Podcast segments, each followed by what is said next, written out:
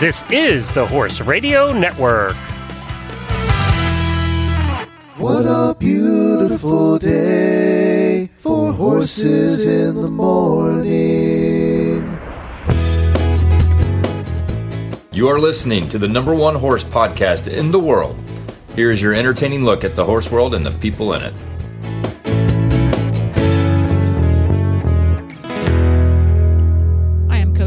Ocala, Florida, and you're listening to Horses in the Morning on the Horse Radio Network for January 14th, episode 2850. This episode is brought to you today by Kentucky Performance Products. We're stepping outside the box a little bit today on Horses in the Morning. This time, Jamie Jennings, regular host of the show, sits down with Monty Roberts for a bit of a fireside chat. So sit back and enjoy. Guess what day it is today? Sunday. No, it's Friday. Friday. This is what it's all about, gentlemen. It's what we train for. Happy Friday. Thank God it's Friday!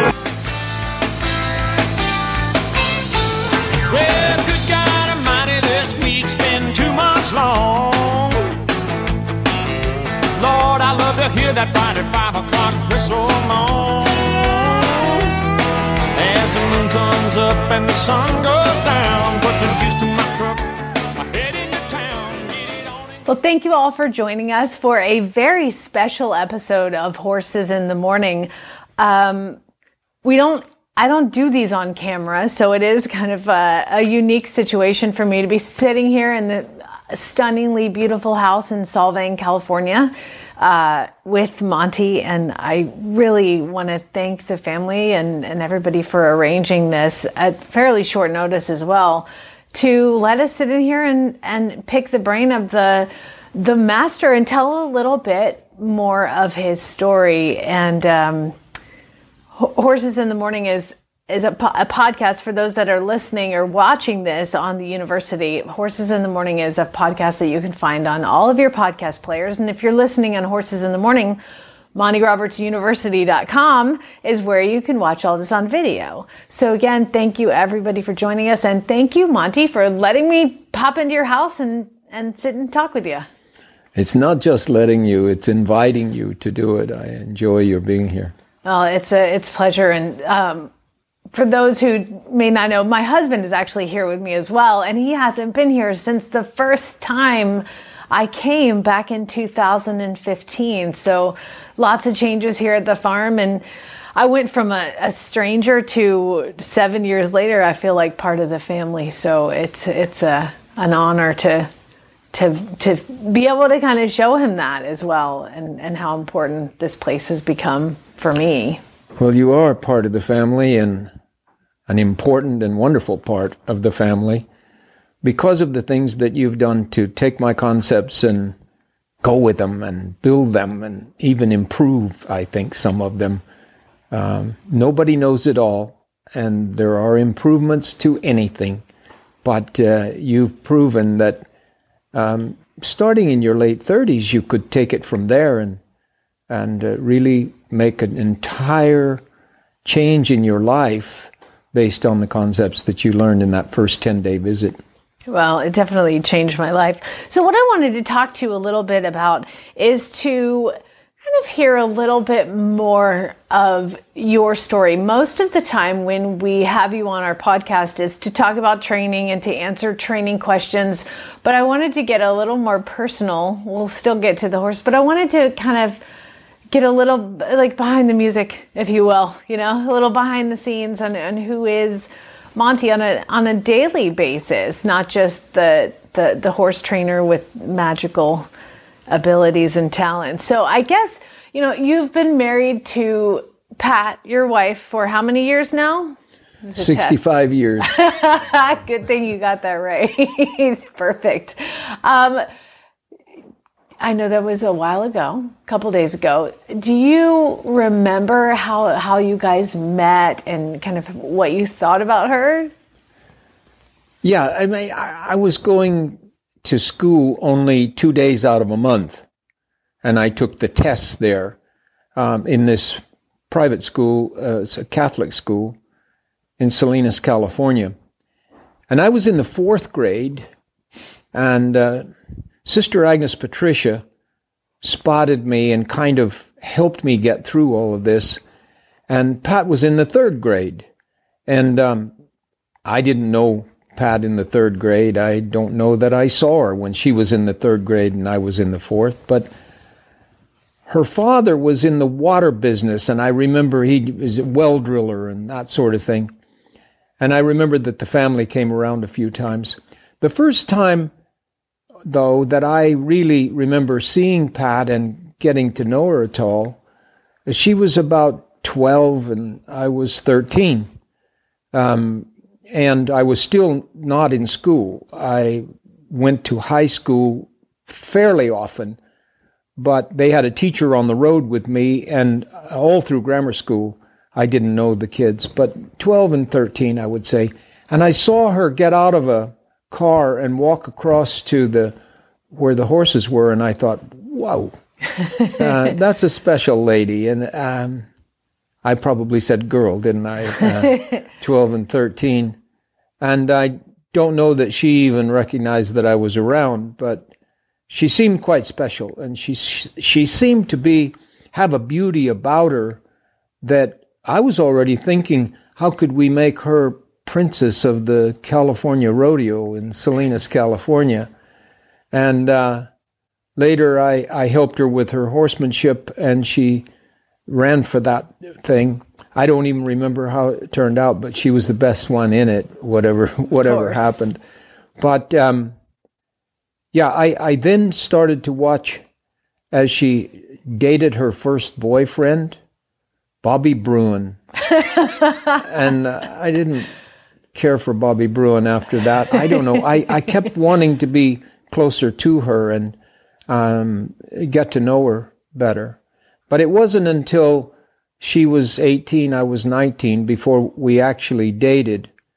And uh, I don't think it was more than two or three dates till I really thought this is the lady I want to marry someday.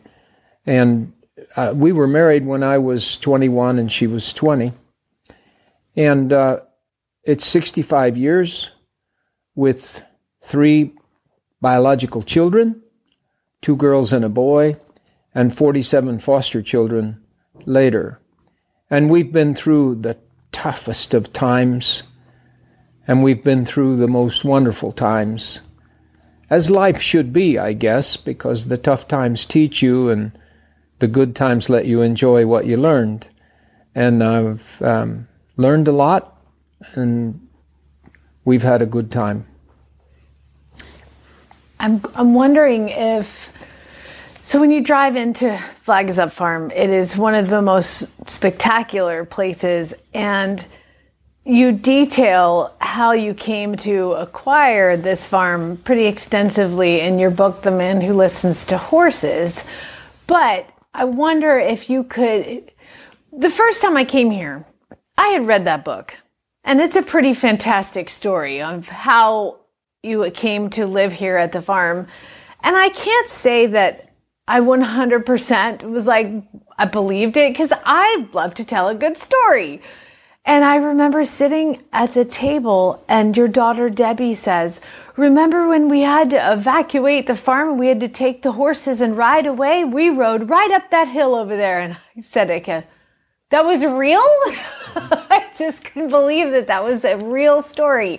So maybe, do you mind giving us the Reader's Digest version of how this farm came to be? Because it is, if you ha- go read the book. It's amazing, but maybe you could tell everybody. Well, even the book whitewashes everything because um, people that were promoting the book and publishing the book knew that there'd be lawsuits if I really told the story the way it was.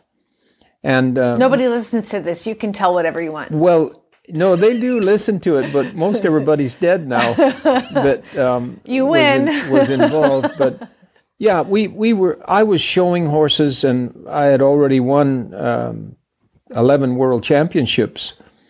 And uh, along comes this man uh, from New York who had millions of dollars.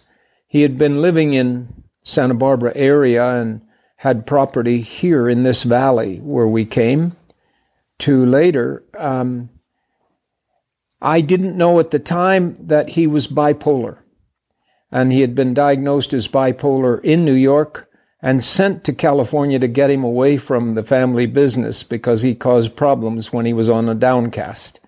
He even caused problems when he was on an upcast because he spent so much money and bought everything he saw. And um, he was on an upcast when he met me. And so he was willing to buy property and wanted me to build uh, the best horse farm in the world. And um, that was in 1964 or so. Um, we started building it in 65, and he was on an upswing all the way through until um, about 1971. And in 1971, after moving in here with the farm that I had designed and the home that I had designed, uh, we moved in in 66 and started the operation. He wanted racehorses, and my whole life then moved to the thoroughbred racing industry. And uh, away we went. Uh, it was wonderful. And I had a five year contract. Well, toward the end of the five years, he started his downcast and he wanted to get rid of everything. And he sold the farm to an oil man. And he sold it for way less than it was worth. And his friends attacked him about selling it, giving it away, you know. So the guy had it in escrow and he was going to keep me with the farm that he bought. And that was nice. So it bothered uh, the primary man that bought the farm, it bothered him a lot that he was giving it away and he decided to make a change. And he paid the lady in the escrow office a lot of money and apparently built her a house in Canada where she come, came from originally. And then they came to me and said, You're the only one that knows this place was sold, and we can make it easy on you, we can make it very tough on you. But you have to go to court, and you have to say there was no sale. There was no sale here at all. They've taken all the money out of the escrow and sent it back to his account in Beverly Hills, and um, there was no no sale. It, we're going to try to go on like we were before. And I said, "Get out of here! You can't have me go and lie in court, raise my hand and swear to tell the truth and and lie about it. You can't do it. Everybody will know I'm lying, and, and I won't do it." So, and, and I haven't done anything wrong, so you can't make it that tough on me. Well, how wrong I was. They arrested me. They slammed me in solitary confinement. They chained me to a, a murderer um, because I wouldn't sign uh, a guilty plea. And a man came to the courthouse in Santa Barbara, California, the day after I was arrested with $50,000 in a paper bag. That was my bail. That was a bail for murderers and people that were very dangerous. So why were you arrested? What was the grounds? Well, they, they called the grounds that I stole $2 million because the young attorney that took over his case against me to make it tough on me uh, said that building an $8 million thoroughbred farm they have a lot of contractors. And I promise you that some of the contractors, in order to get the work to do, they paid him under the table. It happens all the time. And if we go back through these books, we will find it. Arthur Andersen was the bookkeeping uh, uh, company that did this, and they couldn't find a penny because there was no penny. I didn't know how to steal anything. I had a salary for him, and that was the end of it. So they arrested me. They not only arrested me, but when I got the $50,000 bail, they brought me here to this house where a lot of friends had shown up. Friends of the guy that put up the $50,000 showed up to say, We'll help you. We know this guy and we know his problems with bipolar disease. And they put guards all around the place. And they literally came the first night with Pat and the children asleep, and slammed me down outside the house here and put a shotgun at the back of my head and said, Sign this guilty plea. And I wouldn't sign it. First miracle that we're going to talk about was that a guy came in about 50 miles an hour and he was one part of the guards that were here, the, the, the, the, team they put in to secure the place. And he had gone to school with Pat and I. He'd gone to high school with Pat and myself. And he put a rifle on these people and drove them off of me. They weren't going to kill me. I know now.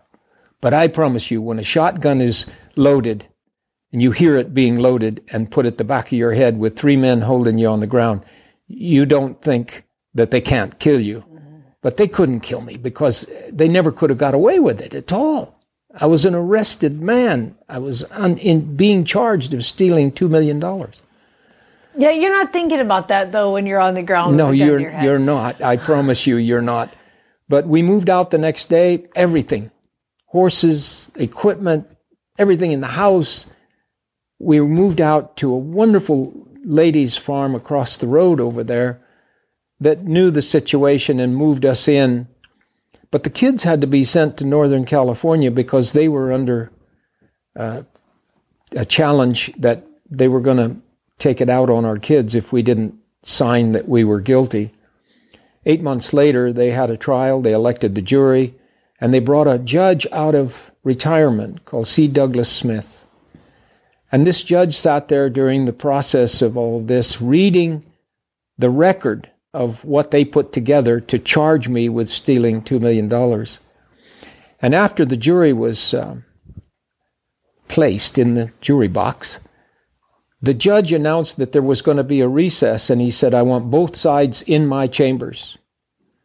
And he took us in there and he sat at this long table. I'll never forget it.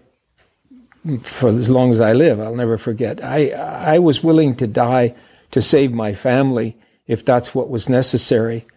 And I thought, they're going to, they can do this. They're going to put me in jail. I'm going to be in jail for years, probably.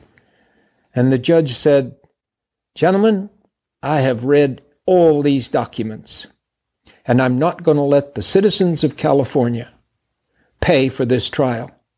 It's a sham trial. I remember those words so well. I was sitting right where you're sitting now, uh, and he was sitting where I'm sitting. It's a sham trial. There's no case here. And we're going to sit here today until this case is settled. And you, the accusers, you figure out what you're going to do for this man to make it fair. And when he smiles, I'm going to bang this gavel, and this case is finished. This case is over. That you thinking, don't smile, don't smile, don't smile. my my attorney was saying, "Don't smile, don't smile, don't smile," and and um, when they got to a position where I could see that we could own this farm, we back in the house. Um, we, we we got a lot of money back that it, that was owed to us for all of this because they put the cash up. I mean, they were eight months um, challenging me, threatening my family, following us on the road. We we didn't even have a car. We had friends gave us a car to drive, and I had to smile. And we're in this house.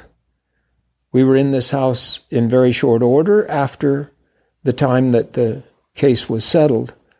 We lived in a little house down at the bottom for a while, um, but we saw the way to work ourselves with the agreements that were made back into owning everything.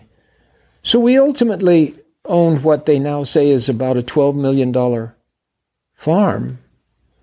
And this house alone is uh, probably over $5 million in value. And, you know, I, I don't, don't think that I ever would have made that kind of money had that had not happened. So then call it the best thing that ever happened to me in my entire life. Right. But I don't recommend it for anybody because it was a terrible thing to go through. You know, two months after the settlement, we got a phone call from the gentleman who wasn't a gentleman. And he said, I want to come back and I want to meet you and Pat in this room. I'm just thinking of it right now. In this room, your little living room, it's called. I want to meet you in the little living room and apologize to you for what I've done to you. And Pat looked at me and said, I'm not going close to this place when he's here. I'm going to go with the kids up to Northern California where they were before. And you can sit here and listen to him apologize if you want. And I did. I did. Um, did I feel sorry for him? I could never reach into myself and feel sorry for him. What he did was incredibly horrible to the family, certainly to me, but to Pat. Imagine Pat going through that, being the second person in this family, kind of, uh, if you will. She's not to me the second person, she's the first person, but I didn't mind sitting there and hearing him apologize and telling me that he had no chance to make a decision otherwise, that he hired a young attorney that saw an opportunity to really become famous. And he was convinced, that young attorney, that they could find money that I took, and it might not be $2 million. 2 million? Yeah, $2 million. Might not be $2 million, but enough that it was a um, serious crime, uh, not a misdemeanor, but a, what do you call the other crime? Felony. A felony.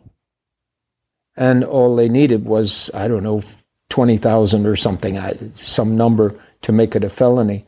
Well, they were way over that, you know. But I didn't take a penny. Lo and behold, was I Sister Agnes Patricia, thank you so much for causing me to be an honest person because uh, I, I hadn't taken a cent. What happened though? I pled guilty to a crime. Think about that. The man came to me at the time they said they could make it tough on me, and he asked me to shoot five horses. I could name them for you. The kids know about this, and Pat knew about it. He wanted them shot because they embarrassed him. And I'm not going to kill any horses. I'm not going to shoot any horses like that. So I took them away and I gave them to people that could use them. And I took out of my pocket their book value and I put it into the books, thinking that would mean I didn't commit a crime. But in fact, when you're a member of a uh, corporation and you're not the head of the corporation, if you take something for yourself, even at the book value, you have to let the president of the corporation know what you're doing. You can't hide it away. And I wasn't going to shoot the horses. So I did that. So I had to plead guilty to a misdemeanor, which meant nothing. The horses were in better, well, they were in far better shape at the end than, than if I'd have shot them. That's for sure.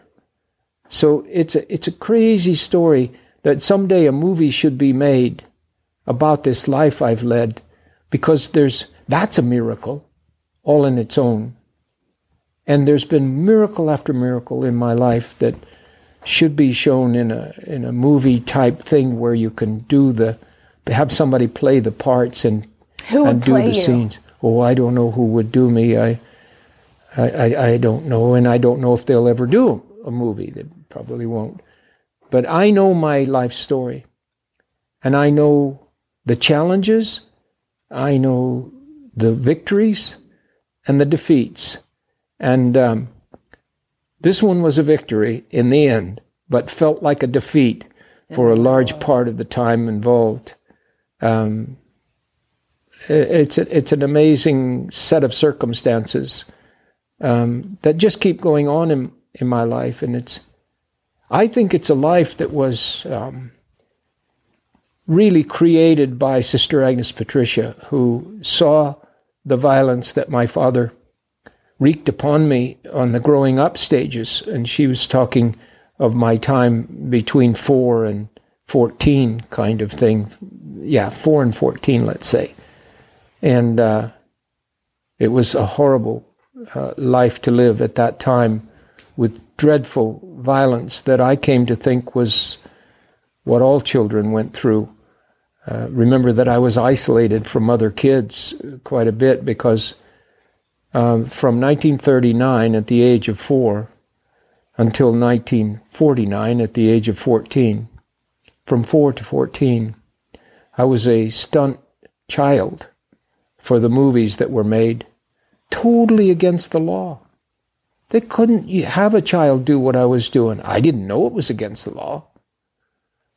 But my father set it up so that they put armed guards around to keep people away so they didn't know what they were doing. And I did these stunts that were very dangerous stunts. Fortunately, I was never hurt in a stunt that I did for the movies to a tenth of what I was hurt by his violence, my father's violence.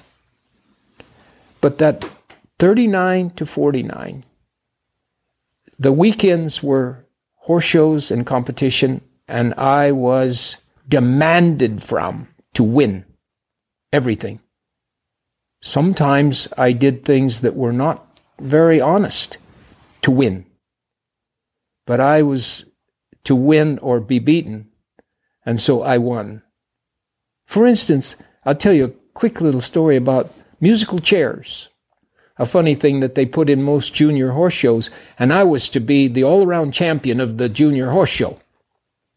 And points were given for the musical chairs. And just so you know, this is important because your father has a riding school, and that's how he makes his living is teaching lessons. And if his son wins everything, makes sense the riding school is going to be full. All the so, parents send their kids yeah. to his school. That was, I didn't know it at the time, but that was the whole design. But I him. think what you did in this musical chairs was actually smart. He was her first love, the one that started it all. He taught her how to master the posting trot and navigate her first hunter course. They spent hours together exploring the trails and hanging out in the barn. His name was doodled on every page in her school notebook. His coat gleamed in the sun as he met her at the gate each day, snuffling for a treat.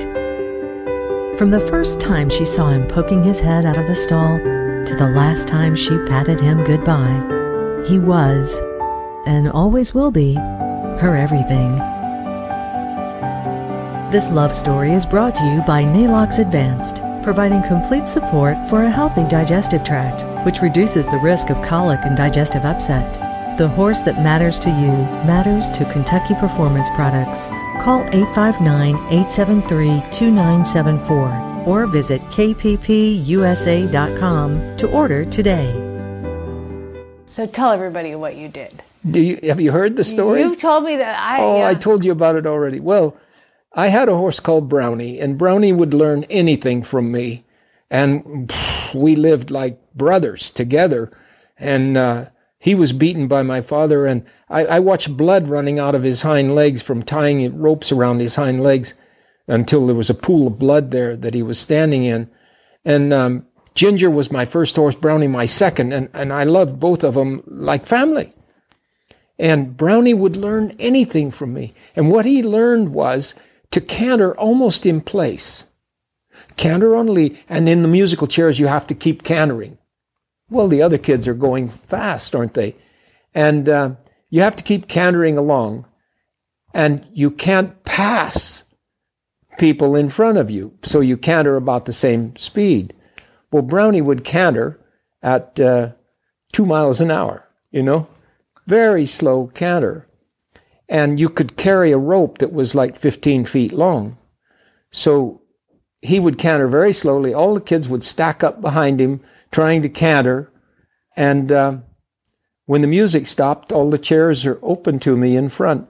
so I would get off. And I won every single, undefeated, every single musical chairs I went in.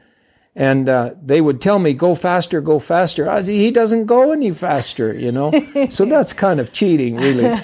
And then when there's only two left, two kids left, they put one chair down at the end of the riding hall or the arena, and the two have to race down and sit down on the chair. And I would try to manage to be on the left side all the time, and I generally did um, get on the left side. But anyway, if I got on the right side, I could get off the right.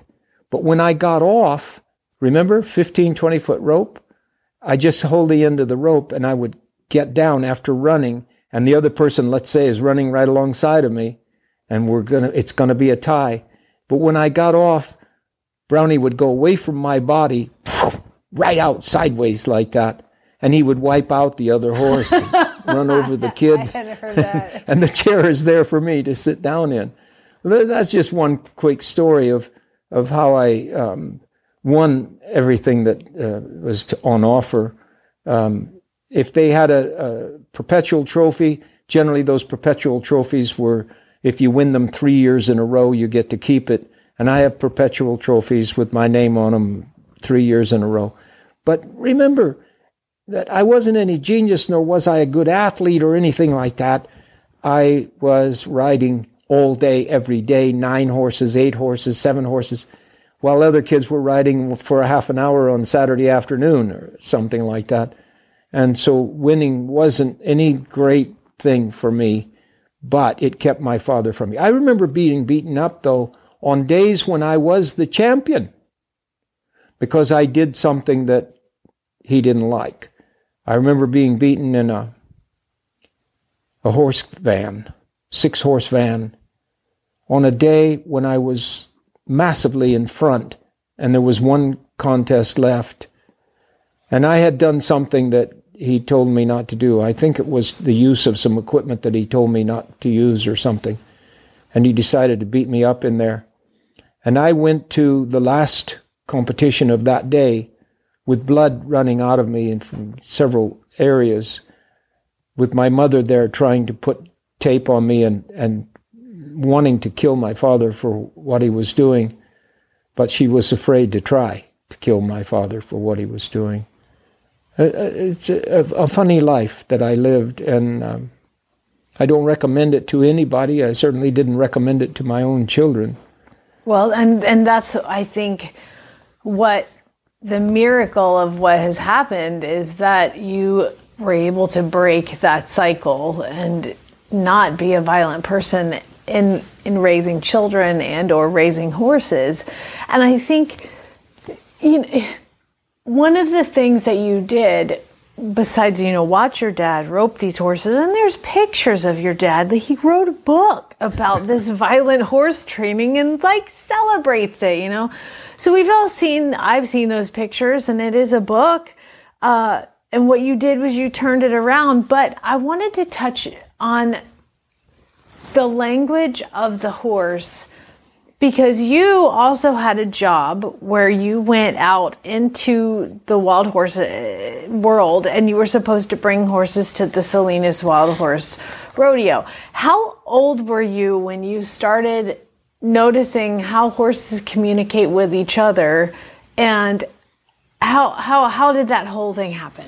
Okay, it was 1946. So I was um, 11 years old and that's the end of the Second World War. And we're going to have the first rodeo after the war. And we need 150 Mustangs for the wild horse race. And um, Dr. Edmund J. Leach was the president of the Rodeo Association. And there's no BLM. You just go out there and you just almost like a rustler. There's no BLM. Uh, but they, they had called ranchers that had given them agreements that they could come on and, and uh, gather so many Mustangs from ranches around Elko, Nevada, the little towns, uh, Duckwater, and little towns around there. Um, and, uh, you know, an 11 year old kid uh, wasn't really the plan. But Dr. Leach said, no, I'm the president and he gets to go. My mother didn't want me to go, and my father didn't want me to go at all. But I got to go because of Dr. Leach.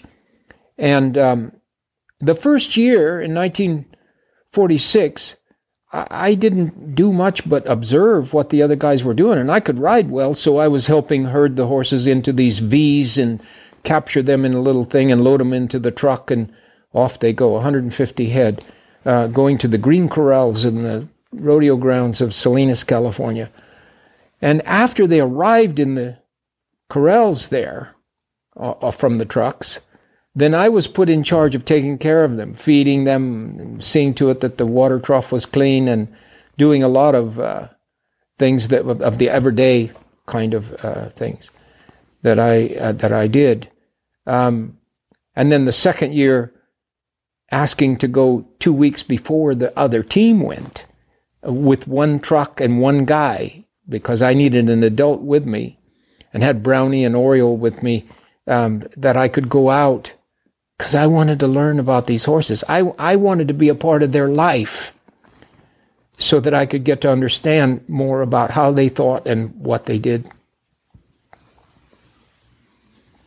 So, you famously gentled a Mustang, Shy Boy. It's a documentary, it's a book. Shy Boy, who is, bless his heart, still hanging out here at Flag is Up. He looks amazing.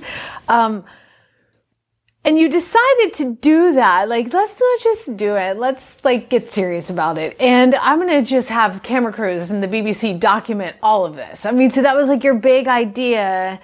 And you take it to fruition and here you are and you've got this horse picked out that you're supposed to gentle and have him accept his first rider and all this. Were you ever afraid that you were going to fail? Not except for three or four times every hour. okay. I, I always, I always feared. You see, I, the way it actually happened was I had already written a book, and the Queen wanted that book. And she sent the BBC to see if they could do some documentary about the book that would help it sell, um, having to do with nonviolent training. And I sat down with a guy called John Groom, if you can believe that. Groom, just like he's a groom. Um, and he said, Is there something you haven't done that you would like to do a documentary on and have the world learn about it? And we were sitting in one of the arenas in, in England then. It was uh, 19, uh, 1996 or so. And the book is out on the shelves, I think. Anyway, I said, you know, actually, I'm sitting here thinking about it, and I don't re- I don't recall anything that I haven't done that I wish I'd done. But I, what I have re- do recall is that there was a time when I said I wanted to do a Mustang join up in the wild. No 20th century facilities, just out there with the, and I could go three weeks ahead of the team. Um, by this time, I was 15. And, uh, you know, I was a man by this time, at 15. And I want to do this thing where I just go out and part off a Mustang on the desert wide, cause him to accept me and keep his pride. That's what I, that was my theme. And, uh, so I went up there three weeks ahead and, uh, I did that at 15. I'm sitting there with this guy and I said, there is something I did do because when I came home riding this horse, I came back to the ranch riding this horse, leading Brownie and Ginger. No, sorry, Brownie and Oriole, leading them back. And the guys all came out of the bunkhouse and out of the house there and said, What are you talking about? You are such a liar. That wasn't a wild horse. Somebody already broke this horse and turned him loose. And you just found a horse that was already broke. You can't take a Mustang and do that. So nobody believed it. And my father tried to beat the hell out of me at 15. He couldn't really do that at that time. That was one of the benches of our life, the, the turning points of our life. But there was this little Mustang. I call him a no name Mustang because he never got a name, and my father shot him. Uh, the horse that I had helped and ridden back to the camp. And the guy says, You think you could do it again? Well, what was I? I was uh, 60 years old.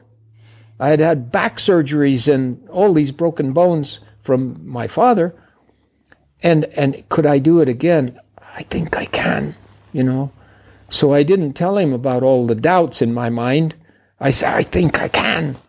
And uh, I had to go to White City in London for a lady um, that I've forgotten the name of right now, but um, she was in charge of the budgets and stuff. And she said, What do you think it'll cost to do this? I'm telling you, how many days? And da da da da da da.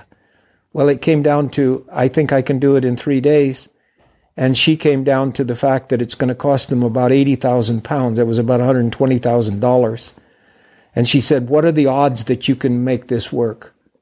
And I didn't know what to say. I sat there for uh, maybe two or three minutes thinking, I don't want to make it too small, but I don't want to make it too big either. I said 80%. The odds are 80%. And she said, Ooh, let's do it. and if that's one of the high points of my life because I came home and the BBC sent their team over to adopt the Mustangs, that three of them, that we had a chance to choose which one to do because it turned out that they adopted them out of the three year old pen that the BLM had. Now we're up to the BLM because we had to do it all by their standards. But anyway, um, there's three horses there from the three year old pen, and they wanted a three year old. And I wanted a three year old. And one was four, and one was two, and Shy Boy was three. So he, he was the one they chose to do. Um, the other two were put back out in the wild, uh, as far as I remember. But Shy Boy came home with me, and the BBC had actually adopted him, so they gave him to me. And he's in his 29th year of life right now. Um, he's just a couple of hundred yards from us down here. And Mustangs do not live to be 29 years of age. There is no chance for them to do that because they're full of internal parasites for the first three years of their life if they were captured at It's three. like when people say Mustangs don't need to get their teeth floated. I'm like, yeah, and they die at seven. Yeah, So, they die. They die in their early teens mostly, and 15, 16 is an ancient Mustang, and he's 29. And we did take care of him, I promise you that, but nothing really special. He had his care taken of him, and um, he nickers to me every time I go to the stable. He, I mean, that's what they do. They remember everything in their life. And he remembers that I was first a very scary thing, and then I was trusted, and I earned that trust. And uh, he went all over the United States with us and Canada. Um, I just love him like uh, a member Well. of the family. Yes, clearly, because he has been in this house multiple times. Yes. yes. I remember that. well, we had some people ask some some questions more personal than training, which is kind of the avenue I wanted to take with this sit down. Um, and so, if you don't mind, if I could go over a few questions that some of our listeners No problem. wanted to ask. Okay, a famous horse, dead or alive, in history, in the present, that you wish you could have ridden or worked with? Well, that's pretty easy. Um, and I assume you mean ones that I never did work with or get to know. But Secretariat was a horse that had a massive load of positive thigmotaxis connected with him, which meant that he had an intense desire to go into pain rather than away from pain. And whether people know it or not, uh, Secretariat, when he went in the starting stalls and the two rails in there were along his sides, he would fight those rails and lean over uh, uh, and literally lose 15 or 20 links. Which is described actually in the movie where they talk about Secretariat would sit back in the starting gates and laser on, but it wasn't that he was lazy, it was that he felt that pressure and went into that pressure. Yeah, they never understood. I, I talked to the trainer several times, and he didn't want to hear from me at all. And I don't blame him for that. He's training the number one horse in the in the world, and I I could have helped him, but um, he would lose 10, 15, 20 lengths at the beginning of each race. But if you go back and watch the video, there were only five horses, I think, in the third race of the Triple Crown, Belmont. the Belmont and he got permission to go in last. And the starter was told, I'm told now, that if the other horses are standing good, while he's still coming in, you punch the button. And that's what happened. And if you watch the video, you can see that they immediately start the race before he's actually had the back gate closed on him and, and closed in there. And he wins the race by 70 links or something like that. Um, it was an incredible 31? 31 links. links. Yeah. Yeah, uh, it was an incredible race. But the instant that they started the race, I knew he, would, he had to be the winner because he didn't lose his 10 to 15. And he came here to California and got beat. Uh, he was beaten here in California. The Wood. In the, uh, Wood Memorial. w- was that it? Um, the anyway, uh, he lost so much he just couldn't make it up in the one race that he lost. But um, uh, thigmotaxis is a is an area very very important in my training, in that horses go into pain and pressure instead of away from it, and people humans go away from pain. That's for sure, except in our mouth where the baby bites down on a rubber ring. Uh, that's thigmotaxic. Uh, they want to go into the pain. It feels better when they go into the pain. But the rest of us, we go away from it. Uh, so as you, as you come along here, you wonder why in the world did Mother Nature make the horses go into the pain so they could go into the dog and not get their stomach ripped out, and then kick him in the head. And when he opened his mouth to to save his life, then the horse could bolt away. So they will first go into pressure, It's, into it's pain. one of the first things that I teach horses is if you take them into, I use cross ties. You take the horse into the cross ties and you get him set up and eventually you get to where you can cross tie him. But even in there, when you go to push, you need to move around your horse and you go to push him over. The horses demonstrate thigmotaxis so quickly, and I use this example all the time, is that you go to push your horse at the cross ties, what does it do? It leans back into you. And so what our job as trainers is to cause them to want to go away from the pressure.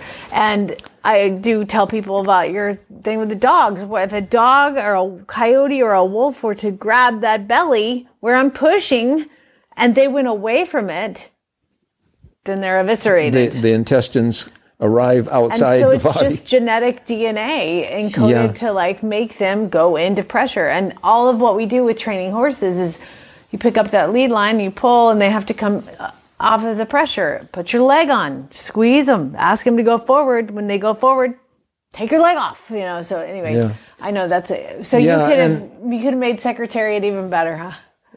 Well, I could have stopped.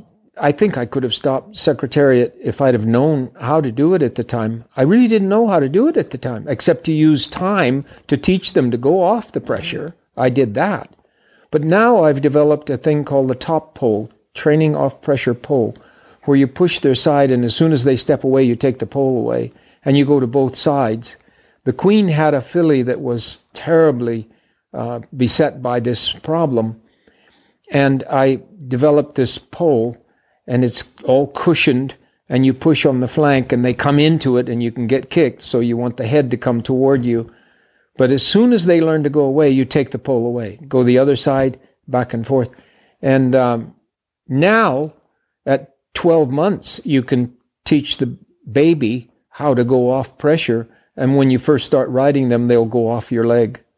Uh, It's not that difficult to teach but we're 6,000 years learning, me along with you, 6,000 years learning that there's an easy way to teach them to come off the pressure. I, I never knew that uh, until way late in my career. And I, yes, I could have helped Secretariat, but it would have taken me far more time than it would take today because of what I've learned in the last six or seven years. So, what would you say one of your favorite? And, and I got asked this a while ago, and I could not come up with anything. Uh, what is your favorite non-horse related activity? Uh, my favorite non horse related activity is dry fly fishing. Okay. And I have done that in several countries. And um, yeah, catching a fish is painful, I guess, to the fish, but I released most of them. But I, I don't, I, I eat meat and I eat fish too. And so I think God put them here for us to catch. And to put a dry fly on top of the water and have them rise to it um, takes a lot of talent. You have to work at it. I'm not as good as a lot of people are, but I love to have the challenge of having one believe that that's a real insect up there and that they come and get him. And uh, I, I found that New Zealand was one of the fantastic places to do that. And that leads to my next question. That might be the answer. What is the favorite place in all of your travels? Yeah, I think New Zealand. Uh, New Zealand is still what America was in the early days, and the beautiful surroundings of mountains, of snow caps and rivers, and of not so many people, and uh, that the people there are still very natural, and they they try to live with one another, agreeing with one another, and and uh, modulating their efforts in, in instead of being vicious to one another like so many countries are. So much fun hearing from Monty Roberts and hearing some different parts of his life. We are actually going to have part two of this episode with Jamie and Monty next Friday. So tune again, tune in again next week. This is Coach Jenn. We'll see you around.